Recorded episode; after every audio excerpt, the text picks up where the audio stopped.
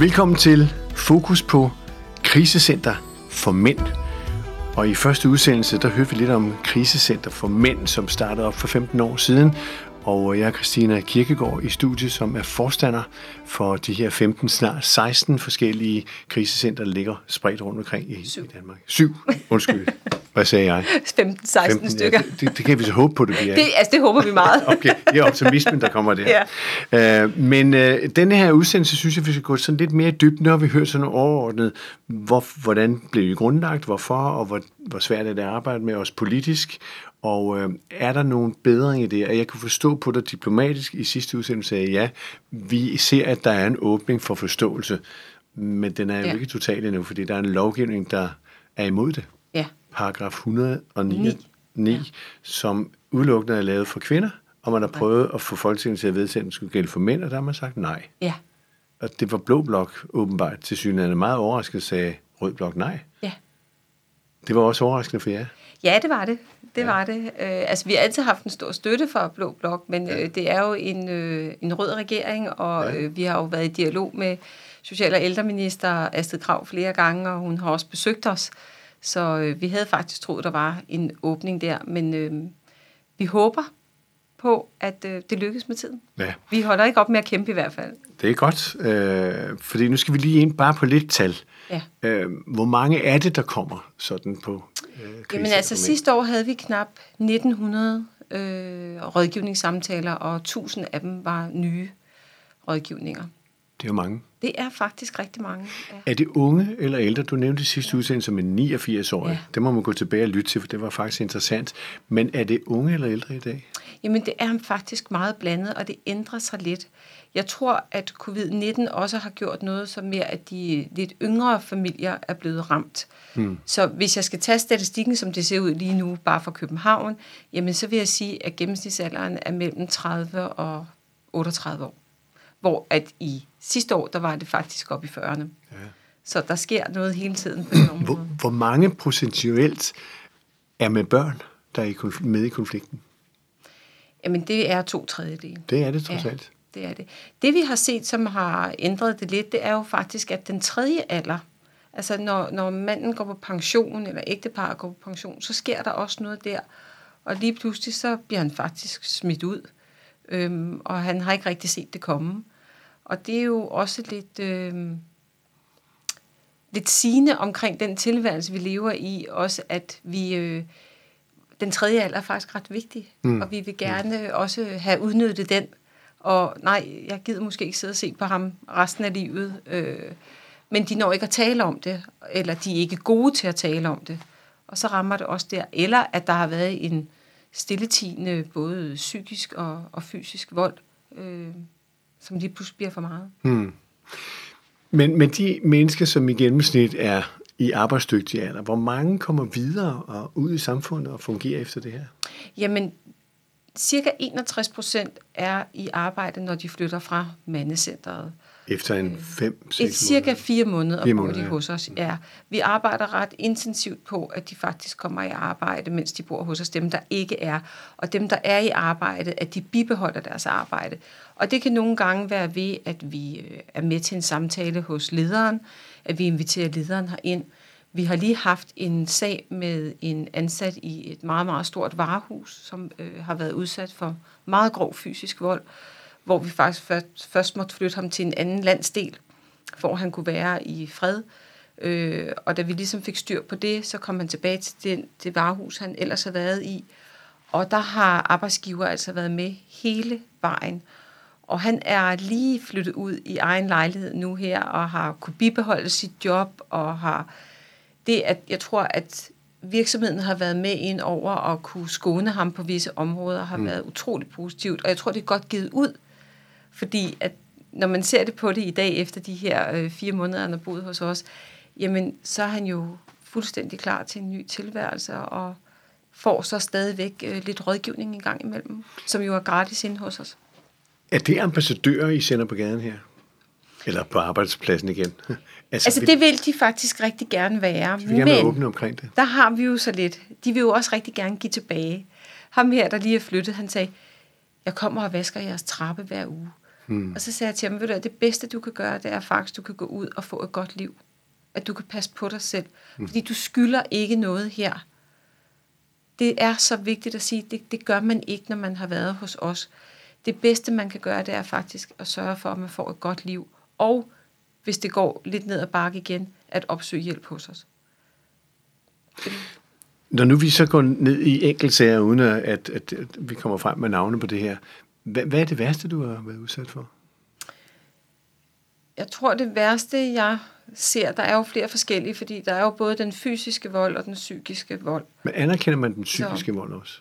Det er den jo blevet, altså fordi der er jo kommet et, et lovgrundlag for det. Øhm, der er ikke blevet afgjort nogen sager endnu. Nej, efter et helt øh, Men det er der i øh, England. Øh, der findes faktisk en øh, dokumentar på BBC, hvor man, og som er gengivet, hvor man oplever, at denne her mand øh, bliver udsat for fysisk vold mm. gentagende gange. Det er en meget voldsom udsendelse, vil jeg sige. Øhm, det kan være, hvis jeg finder, på den, finder ud af, hvad den hedder, så kan du linke op til den.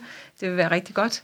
Øh, men her i Danmark, der tror jeg, at vi oplever meget det, at i og med, at familieretshuset også øh, er under et kæmpe pres, så er det jo det, at hvis en kvinde beskylder en mand for vold, så er han jo skyldig dømt, indtil det modsatte bevist. Og med det, der mener jeg, at i det øjeblik, en kvinde beskylder en mand for vold, så får han ikke lov til at se øh, hvad det hedder, sit barn. Hmm.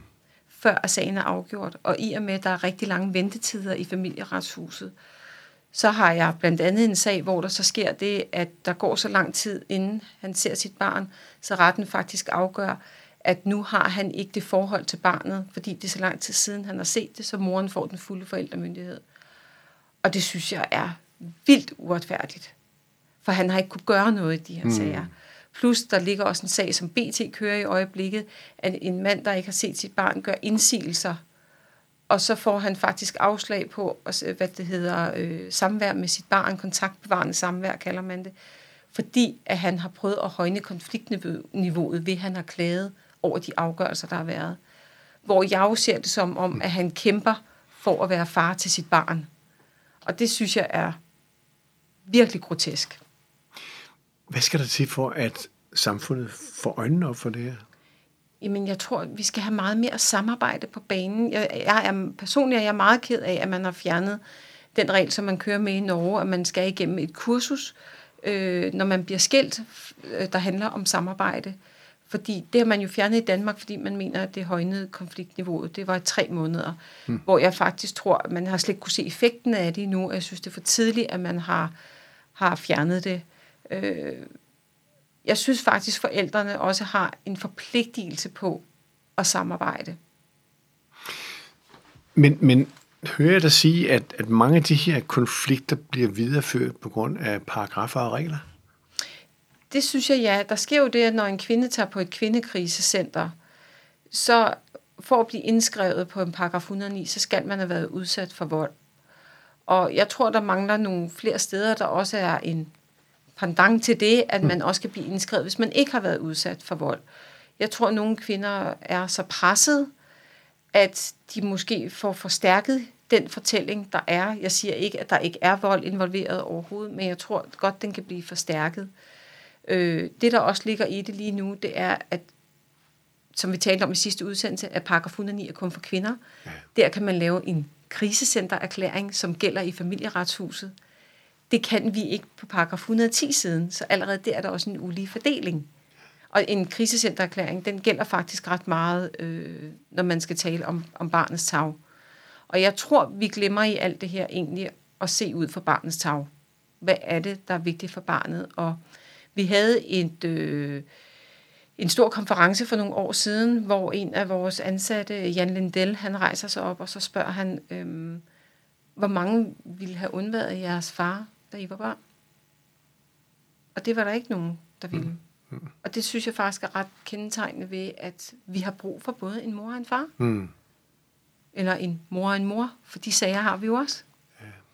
Når, når du kommer ind og, og, og, og møder et nyt, kan vi kalde det for et offer, mm.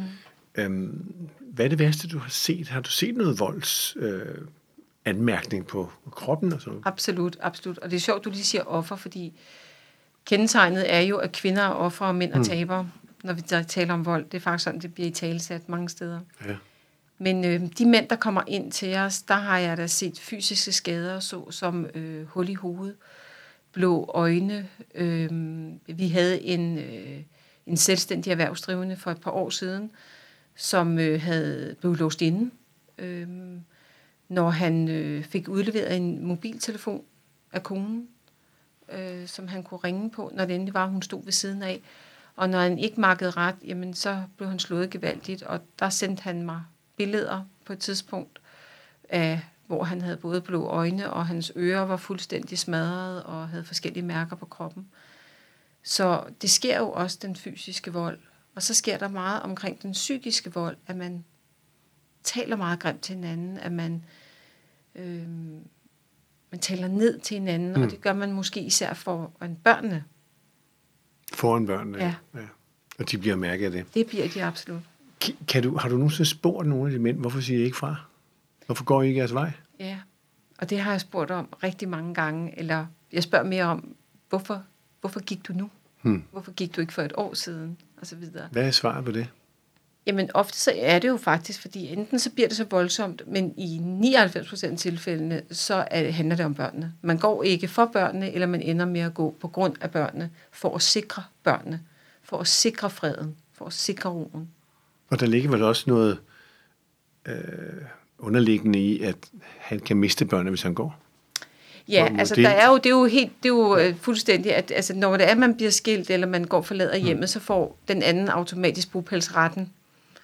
Så nogle gange er vi jo også nødt til at sige, I nød, du er nødt til at blive i, i huset, indtil I har lavet en samværsaftale. Fordi ellers kan du risikere at miste det hele. Det er jo også en af de ting, der er ved den lovgivning, der er. Fordi det gør jo også, at konfliktniveauet godt kan optrappes en del. Men er den lige for mænd og kvinder? Ja, det er den. Trods alt? Ja, det er den. Når, når, når du så ser eksempler på børn, der kommer ind og bor i nogle dage, hvordan oplever de det? Jamen, øh, altså det er jo fantastisk at se. Øh, de får tit nogle nye legekammerater. Øh, der er både øh, legerum til børnene, der er forskellige aktiviteter med dem. Vi holder faste lavn, der er påskejagt, der er, vi er lige ved at planlægge en sommerferielejr nu. Øh, der er masser af aktiviteter. Øh, de er med til madlavningen osv. Men, men jeg tror primært det, at de finder jo også en ro. At selvom mor og far ikke er sammen, så er der jo ro begge steder nu. Og, og det vil sige, at de sover måske også bedre om natten og så videre. Det er meget sjældent, at vi har haft nogle børn, der ikke trives ved at være der. Øh, jeg kan faktisk ikke lige komme på nogen, men jeg oplever til gengæld, at mange får nye øh, venskaber. Men, og hvad siger, hvordan reagerer kvinderne på det? Jamen, i starten er de skeptiske, fordi altså, hvad, skal mit barn ind på et krisecenter og bo osv., og det forstår jeg udmærket godt. Men så er det jo, at vi altid inviterer moren ind, så hun kan se stedet, og så hun også kan tale med os. Det er også helt fint at sætte sig ned og tale med os, eller være med til spisningen, være med til fastelavnen, øh, være med til fødselsdagen. Vi har sågar haft familiefødselsdage derinde, hvor alle, hele familien har været med inde og holde fødselsdag. Øh, og det er jo fantastisk. Øh, det der jo er i det, det er, at vi er jo, vi mener jo, at de her mænd, altså de kan jo godt klare sig selv rent fysisk, mm. øh, tage vare på sig selv. Mm. Så vi er der, vi er jo ikke døgnbemandet. Fordi det handler om, at man skal tage magten tilbage i sit liv. At man skal kunne stole på sig selv og de øh, meninger og holdninger, øh, ting man gør. Så øh, vi går hjem om aftenen, som regel mellem 18 og 20, og så er vi der heller ikke i weekenden. Men er der eksempler på, at der er nogle kvinder, som er så trængt ind på det tidspunkt? Nej, det har vi faktisk ikke prøvet. Vi har prøvet en gang, der er en, der har stået og ringet på på klokken nede i opgangen, og det er det. Hvorfor tror du, det er sådan egentlig? Fordi det er jo omvendt. Nogle gange, så har man jo hørt, at mænd øh, kommer ind og... Ja, altså vi har rigtig mange, hvor at det foregår, så længe manden ikke er kommet på krisecenter. Men det er ligesom om, det stopper, når de kommer på krisecenter. Og det tror jeg faktisk også, at kvindekrisecentrene kan fortælle i mange af tilfældene, at det stopper i det øjeblik, de bliver indskrevet. Øh, jeg tror, at det der er, det er jo ofte, at kvinderne, de tager jo børnene med. Så grunden til, at manden han bliver så ihærdig på kvindekrigscenter, det er jo også, fordi han gerne vil se sine børn. Hmm. Når nu du så kigger frem, øh, hvilke, hvilke øh, muligheder tror du, der er for at få større forståelse blandt politikere, kommunalpolitikere og befolkningen i det hele taget? er det en hård kamp, vi kommer op i? Nu siger du he to. Ja. Altså, hvad, hvad, hvad har I tænkt at gøre med det? Jamen, det kræver helt klart noget benarbejde. Øh, det kræver rigtig meget formidling, at vi kommer ud, og vi kan fortælle om det. Øh, det kræver også meget samarbejde med kvindekrisecentrene, synes jeg. Det kunne jeg rigtig godt tænke mig at have noget mere af. Det øh, kræver måske også, som man har ude på Svendebjergård i Hvidovre, at der både er mænd og kvinder, der bor sammen. Altså under en krise? Ja. Altså ikke, ikke ægtepar, men at man både Nå, har måde, ja. kvinder okay. og mænd boende. Ja. Ja. Øhm, fordi det må ikke være noget med, uh nej, der kommer en mand, eller uh nej, der kommer en kvinde. Øhm, jeg tror et eller andet sted har vi egentlig brug for hinanden. Øh, og man gør det samme nede på, øh, på krisecenteret i Guldborg Sund, hvor man også både har mænd og kvinder boende under samme tag. Så tager kvindekrisecenterne nu mandekrisecenternes rolle lige pludselig?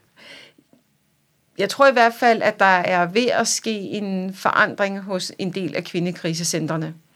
Øhm, I opfattelsen? Ja, det ja. tror jeg, og jeg kunne godt tænke mig, at om øh, 10-15 år måske, at det egentlig bare hedder et krisecenter. Men at det ikke behøver at være enten for mænd eller for kvinder, men at man kan gå ind og få den hjælp, man har behov for. Er det i kraft af, at mændene forandrer deres psyke i de her år? Ja, det er det blandt andet, men jeg tror også, det er, at vi generelt får en større forståelse. I samfundet, ja. Ja, og så tror jeg, det er noget med, at vi skal lære at sætte os ud over os selv. At det, her, det handler, altså når vi har de her kriser, så, så handler det om børnene. Og øjnene på bolden. Og, og bolden, det er barnet. Og øh, jeg hørte lige Flemming Møldrup sige forleden dag, som ham og hans ekskone Julia har skrevet en bog, og han siger, hvorfor er det, at jeg skal holde på min ret, at vores datter Joko skal holde jul hos farmor hver andet år, hvis hun ikke synes, det er sjovt. Og farmor er faktisk lidt ligeglad med julen, hmm. men mormor hun holder bare den mest fantastiske jul. Hvorfor er det så, at jeg skal holde på min ret? Og det synes jeg er ret givende. Og det gælder både for mænd og kvinder. Nogle gange skal vi også give lidt, uden at bare tage. Ja. Nu er du kvinde jo, og, og øh, det kan du sagtens sige, men du sidder i et mandecenter med mændenes problemer. Ja. Har de tillid til dig? Det har de så absolut, øh, men jeg tror også, det vi gør, vi sidder jo ikke og giver manden ret. Det er jo Nej. ikke det, det handler om. Det, det handler om, det er at få manden til at forstå sin situation. Det, det handler om, det er at få manden til også at udvikle sig og få et godt liv sammen med sit barn eller sine børn. Få et godt liv med sin eks. Fordi forældreskabet, det fortsætter selvom ægteskabet det slutter, og det er så vigtigt. Og jeg tror også, vi gør meget ud af, at øh, jeg har det sådan, at når jeg sidder og taler med en mand, der er flyttet ind, der er ikke så langt fra den ene side af skrivebordet til den anden. Hmm. Så det kan lige så godt være mig, der lige pludselig står i den situation. Og det, jeg, jeg har enormt meget respekt omkring de mænd, der faktisk opsøger vores hjælp. Og øh, det kan godt være, at vi ikke er ligestillede, når vi sidder ved bordet, men vi er i hvert fald ligeværdige. Hmm din interesse for det her, hvad, hvad er din baggrund, hvad er din interesse oprindeligt? Jamen, øh, jeg kom til at lære Mandecenteret at kende, øh, da jeg havde min egen virksomhed som øh, stresscoach. Mm-hmm. Fordi at dengang jeg blev tilknyttet Mandecenteret, der var vi ikke under paragraf 110, og det vil sige, at vi var afhængige af satspuljemidler, og det var enormt stressende for medarbejderne. Og jeg havde heller aldrig hørt om Mandecenteret før, og der kom jeg ind og øh, hørte om dem, og tænkte, det er godt nok interessant det her. Og så begyndte jeg at lave lidt frivilligt arbejde, og så er det simpelthen vokset med tiden, og så for fire år siden, så blev jeg så tilbudt at blive forstander derinde, og der sad jeg jo selv, bare havde mit eget firma ved siden af, men, men jeg synes simpelthen, det er så fantastisk øh, et arbejde, og jeg kan jo også se, det smitter også af på min familie, øh, min søn, som bliver student nu her øh, til sommer, der står faktisk i hans blå bog, at øh, fremtiden om ham, jamen det er, at han selv bliver forstander for mandecentret. Okay. Så han må have talt meget om det i, øh, i mm. de her år i gymnasiet og mm. lavet forskellige udsendelser omkring det. Ikke? Når du så ser på, på det, der skal ske her de kommende år, mm er, er I så forberedt på de kampe, der kan komme omkring det? For det, bliver jo, det kan blive en offentlig debat jo. Altså, det, det kan er... blive en offentlig debat, men jeg synes, at der, hvor at vi er ved allerede at se nogle, nogle lyspunkter, det er jo, at vi er med i Liv Uden Vold.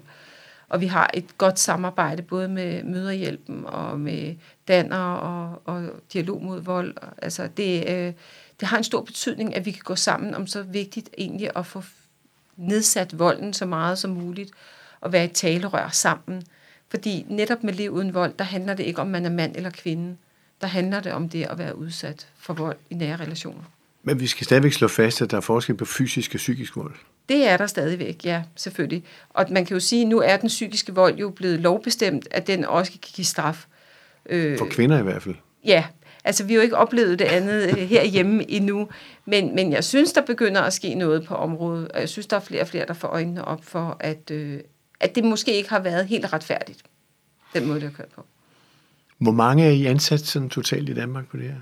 Altså på mandecentrene, der er vi omkring 55. Og så er vi jo afhængige af et hav af frivillige. Vi har frivillige rådgivere i alle afdelingerne, og det har vi, fordi vi gerne vil køre rådgivningen gratis. Fordi det skal ikke være pengepunkten, der styrer, om en mand kan få hjælp. Så derfor så er der rigtig mange frivillige ansat øh, rundt om i landet, som øh, er psykoterapeuter, psykologer, øh, socialrådgivere, jurister, som, øh, som hver eneste uge kommer ind og hjælper øh, de her mænd gratis. Og det er jo, det er jo fantastisk. Så det er måske virkelig en to-tre gange så mange, som I er ansat? Ja, det passer nok meget godt. Kan man gå ind og se det på jeres hjemmeside? Ja, det kan man i hvert fald. Vi har jo både vores hjemmeside, som bliver løbende opdateret, men jeg vil også anbefale at følge med både på vores Facebook og vores Instagram, hvor der både også er forskellige arrangementer, og øh, man kan lytte til forskellige podcasts osv. Så, videre. så lyt endelig med. Og det hedder mandecentret.dk? Ja, og det er mandecentret. Mandecentret. Ja. Mandecentret.dk, ja. Og ikke HeTu. ja, ikke HeTu, Men der er et hashtag, der hedder det. ja. Så når du, når du så lige kigger de næste måneder frem her, nu kommer vi ud over forhåbentlig den her pandemi, øh, tror du, det skaber mere ro igen så? Nej, det tror jeg faktisk ikke. Jeg tror, der er rigtig mange, der har været lukket ind i deres hjem. Så ja, vi forventer faktisk, der kommer en øgning af henvendelser her. Øh, måske ikke lige hen over sommeren, men øh, august, september, oktober. Og det er jo også derfor, vi udvider i København og udvider fra 18 til 35 pladser her på slutningen af året. Christina Kirkegaard, det har været utrolig spændende for mig og forhåbentlig også lytterne at høre en historie om noget, som vi ikke har hørt ret meget om. Ja, Kommer vi til at høre mere om det? Det håber jeg så sandelig. Vi stiller i hvert fald altid gerne op. Og det er så vigtigt for os at komme ud og formidle det her, fordi det er jo også i forhold til pårørende, og vi har netop lige åbnet en pårørende telefon faktisk, fordi der er også mange pårørende, der ikke ved, hvad skal vi stille op? Det kan være en kollega. Jeg har den her mand, jeg kan se, at han kommer på arbejde, han har blå mærker osv. Hvad gør jeg? Så der har vi åbnet en pårørende telefon også nu, så jeg synes, vi kommer mere og mere ud. Held og lykke med det. Tusind tak, og tak fordi jeg måtte komme. I den grad, og vi glæder os til at se, at der kommer mere offentlighed omkring det, og måske at politikerne lytter en ekstra gang med og få udvidet paragrafen. Det håber jeg så sandt. tak for nu. Tak.